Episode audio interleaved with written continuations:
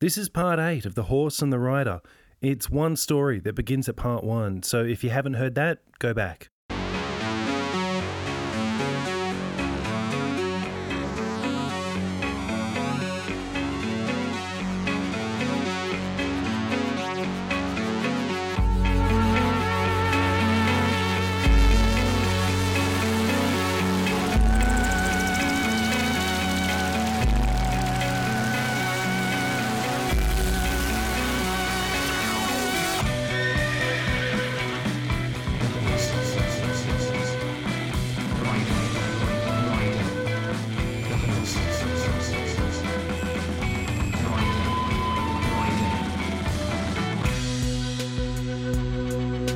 Horse and the Rider, Part 8 The Station.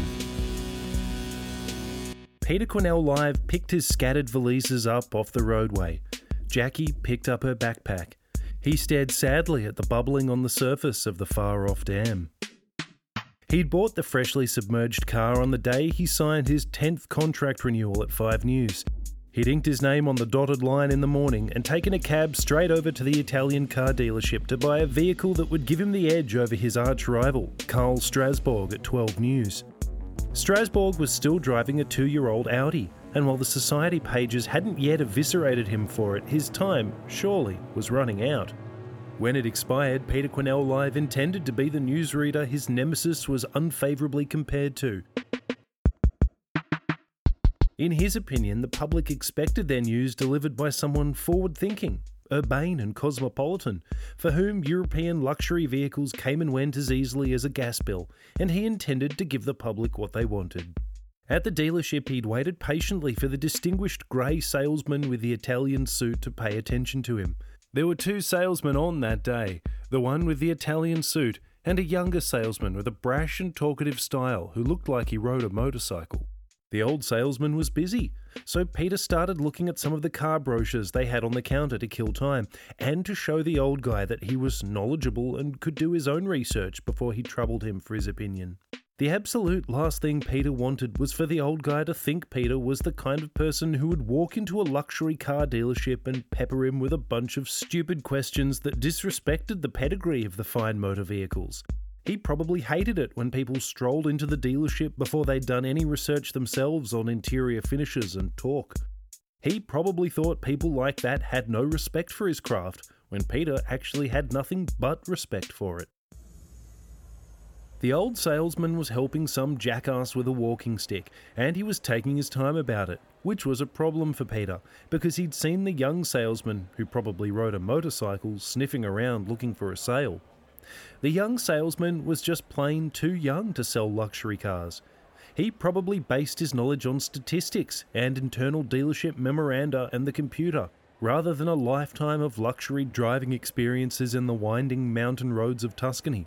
Peter didn't want him to confuse the issue by using the computer. There was a woman in a smart suit with a skirt and a pregnant belly. Peter spied his opportunity. I'm waiting for the old guy, he told her. Big deal, she said. We're all waiting for him.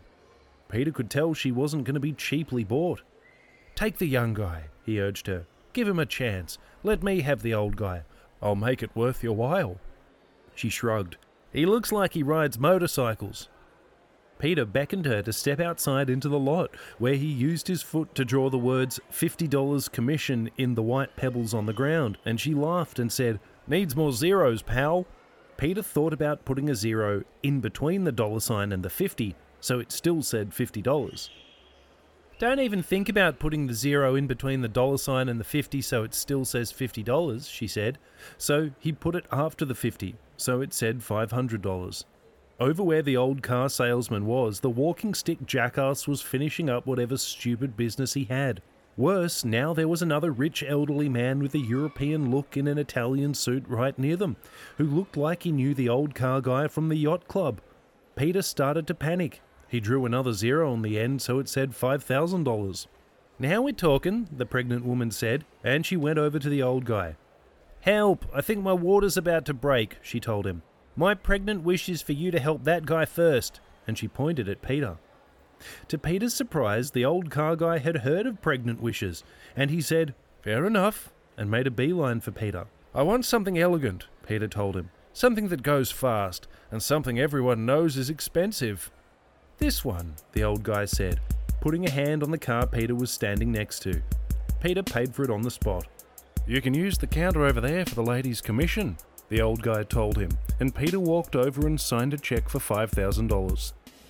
Antonia Manfrotto, the old guy told him, and Peter made the check out to Antonia Manfrotto, and on his way out, he handed it over to the pregnant woman. A deal was a deal, after all, and the last thing he wanted was to be the kind of guy who'd welch on a deal with a pregnant woman.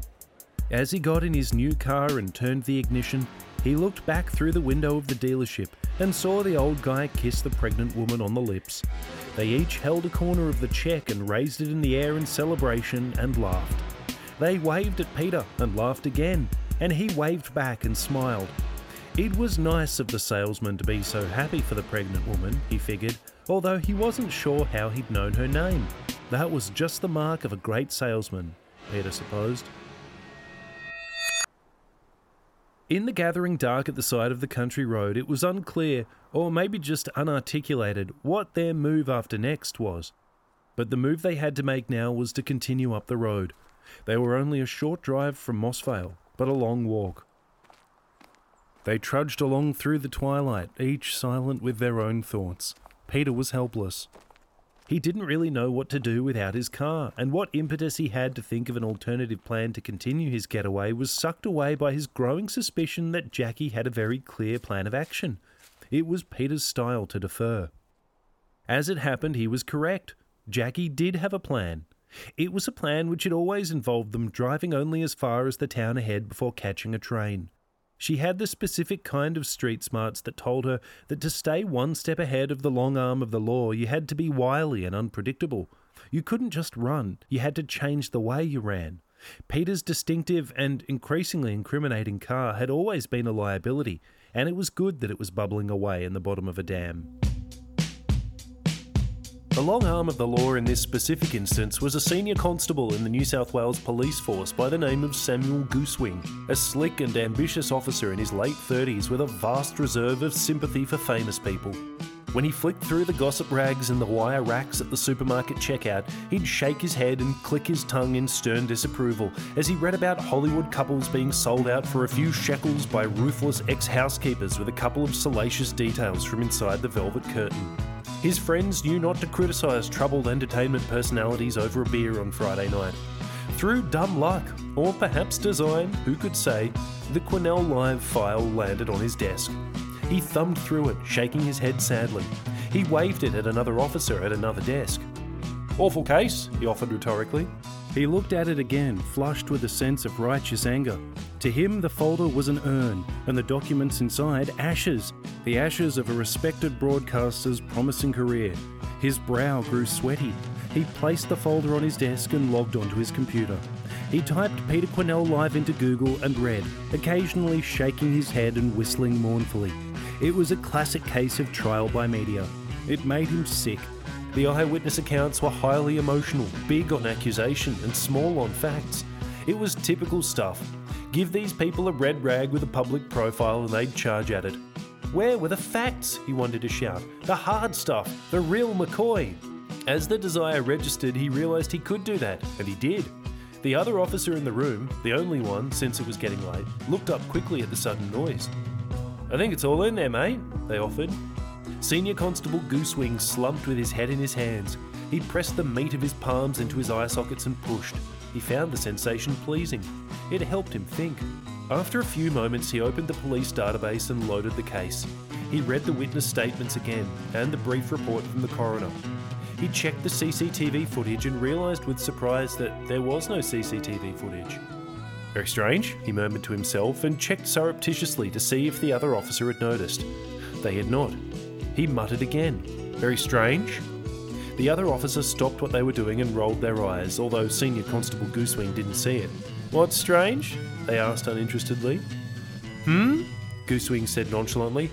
Oh, it's just its case. Can you believe there's no CCTV footage of the man falling onto the tracks? I thought we had all the platforms wired for pictures. The other officer had to cover their mouth to keep from snorting at the phrase wired for pictures. Yeah, that's true, they said. Goosewing pushed back from his desk and lifted his feet up to rest them on the corner. Wow, he said. I might have just cracked it. That footage is the key. With a quick, confident movement, he tucked his feet back under the desk and opened another database, this one registering CCTV installations in public spaces, and noted with satisfaction that there were several cameras in operation on the platform on which the old Greek man had met his untimely death. It was nearly 9pm as Peter and Jackie passed Moss Vale Showgrounds and turned left up the main street, Argyle Street.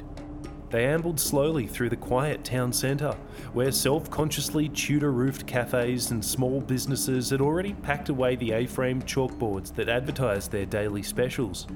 Through the glass shop fronts, they were barely visible. Pie and drink $6, chicken necks $3 a kilo. In the winter dark, only small congregations of people outside the Domino's Pizza and the Thai restaurant hinted at a modestly thriving local community. Peter and Jackie waited quietly and wearily at the traffic lights before trudging down their final descent to the station. It was a cold and quiet night, and as Peter and Jackie made their way to the ticket window in silence, their cheeks burned a little and their breath made small puffs of fog in front of them.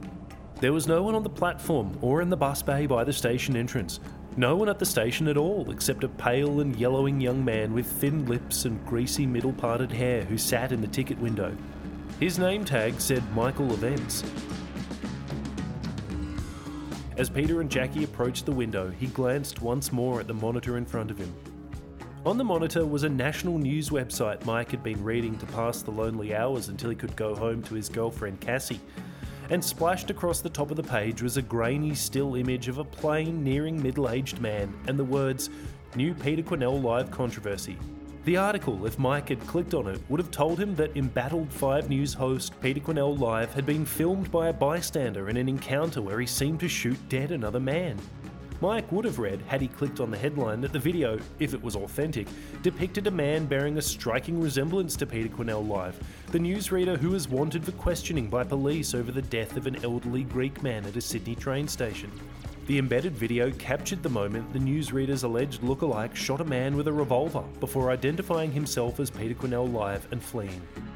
If he had read the text that followed the headline, Mike would have learned that online commentators were already remarking on the curiously small size of the dead man and the fact that no report had been filed with police, no dead body recovered, and that while the video seemed to document a heinous misdeed, if the police could recover quite literally no evidence of a crime having taken place, then their hands were tied. Mike hadn't read the article. The reason he hadn't was because he didn't need to. He had a naturally incurious nature and an instinct for profiting from the suffering of others he had cultivated as a means of self preservation. When Mike was 14, his parents Helen and Mark went out to the RSL for dinner on a Saturday night. They both ordered the roast. Helen drank white wine and Mark drank rum and coke. They complained about things with their friends Dennis and Sue. They stood up for the Ode of Remembrance and entered the raffle. They lost. In the car on the way home, as they sobered up and the evening's fun receded into the background, they silently reflected on their parenthood and the course their life had taken as custodians of a churlish and silent teenager who was always on the computer. And as they turned into their quiet suburban street and saw, through the front room curtains of their home, the pale glow of a computer screen, Mark depressed the accelerator slightly. They simply drove past and never came back. They drove to Queensland and Helen got a job at a department store. Mark built up a small business as a handyman. At its peak, his business employed four handymen and subcontracted to local schools. They lived a comfortable life. Meanwhile, Mike noticed that his parents never came home, but didn't really care. He bought groceries online with a PayPal account that was still logged in on their computer, and when after some time the transactions continued to be processed successfully, he assumed the account was being topped up with new funds, and thus that his parents were alive. For a year or so, he expected a knock on the door from an estate agent or landlord to tell him no rent had been paid and he would have to vacate. But the knock never came, and after a while, Mike realised it probably never would. He finished school and got a job driving a forklift in a warehouse. He used the money he saved on rent and groceries to play the stock market, and he lost every dollar he invested until he bought $100 worth of Bitcoin and sold them a year later for $80,000.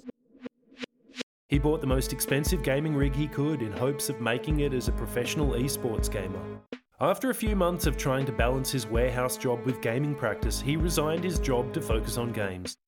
His reflexes and aptitude were terrible, due in part to the diet of low nutrition instant meals he ate, but also to the fact that he was simply not a naturally gifted gamer. He gamed all day and all night, and at night he also posted on internet forums, which he did in the day as well. He was a huge pain in the ass. He was not stupid, but also not particularly bright. He radically overestimated his own intellect and liked to quote from The Art of War and other business advice books in amongst the arcane pop culture references he joylessly traded with other young men just like him. He organised raids on other forums. He gamed. He tore out tufts of pubic hair from the base of his penis as he uninterestedly masturbated. He propagated deeply stupid conspiracy theories in a complicated doublethink of arch ironic trolling and bitter scorn for anyone who dismissed them. He spent all his money on games and vociferously retaliated against any perceived insult to the hobby that had become his identity.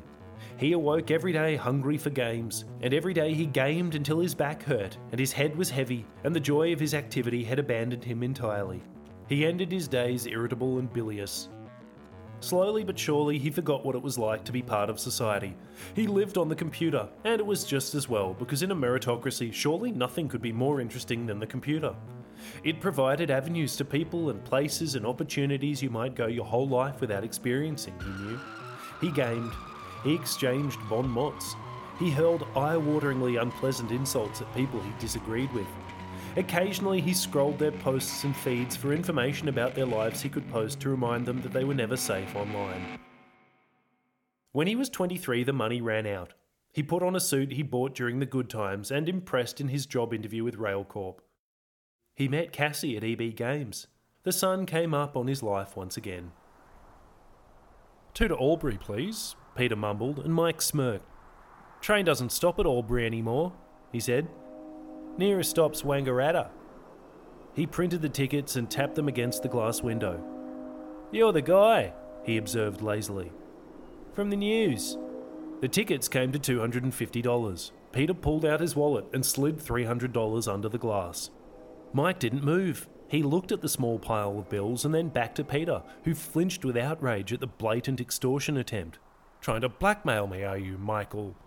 He squinted at the name tag and suddenly crumbled in fear. Michael Events? The young man's name couldn't really be Michael Events, could it? Was it a joke of some kind? Or an elaborate plan to humiliate him first and entrap him second? His hands began to shake and he fumbled in his wallet for more. He drew out a messy handful of maybe $180 and stuffed it under the glass. Mike shrugged luxuriously, snickered, and lifted his phone up to take a picture of Peter and Jackie. Hey! Jackie shouted indignantly. Hey, oi! She knocked furiously on the glass. Mike shrugged and dismounted the stool he was sitting on. You can't do that, you little turd, Jackie yelled. Peter looked pained. Mike raised his hands in a kind of aimless bewilderment. Why can't I? he asked, but in a tone that sounded more like an inquiry than a challenge. It caught Jackie off guard, and she stared at him in bug eyed irritation for a moment before stammering, Because I'll, I'll, I'll tell your boss. My boss works in Sydney, Mike said proudly. I'm the only one who works here. You can't call my boss because you'd have to know the right number to call and the right name to ask for, and I'm not going to tell you either of those. And you can't ask anyone else because I'm the only one who works here. He was incredibly right, and everyone knew it, with government bureaucracy being what it was and the stakes what they were. Moss Vale was just one small stop on a backwater train line that operated at a loss. They were lucky to have a young fellow manning the ticket window at Moss Vale station, someone who knew about computers and could still get up and down a step ladder.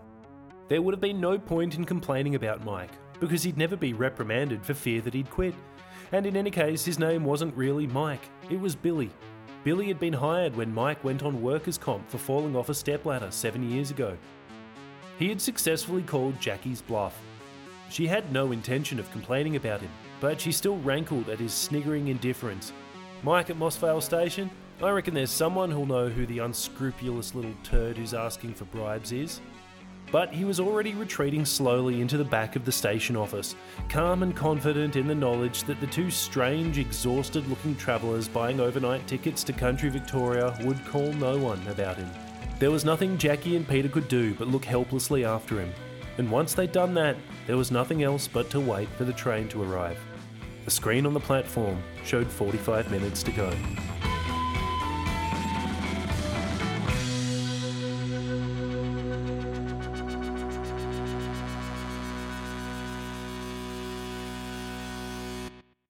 Thanks for listening to The Horse and the Rider. It's written, read, and produced by me, Max Lavergne. I'd love to hear from you if you've been enjoying it. You can tweet at me, prawn underscore meat, or send me an email, maxlaverne at gmail.com. If you'd like to support the podcast, you can make a donation at ko-fi.com slash maxlaverne. If you know anyone who's into cults, make sure you tell them about this podcast because next week in episode 9, there's a cult. So it's a great time to join the family, as they probably say.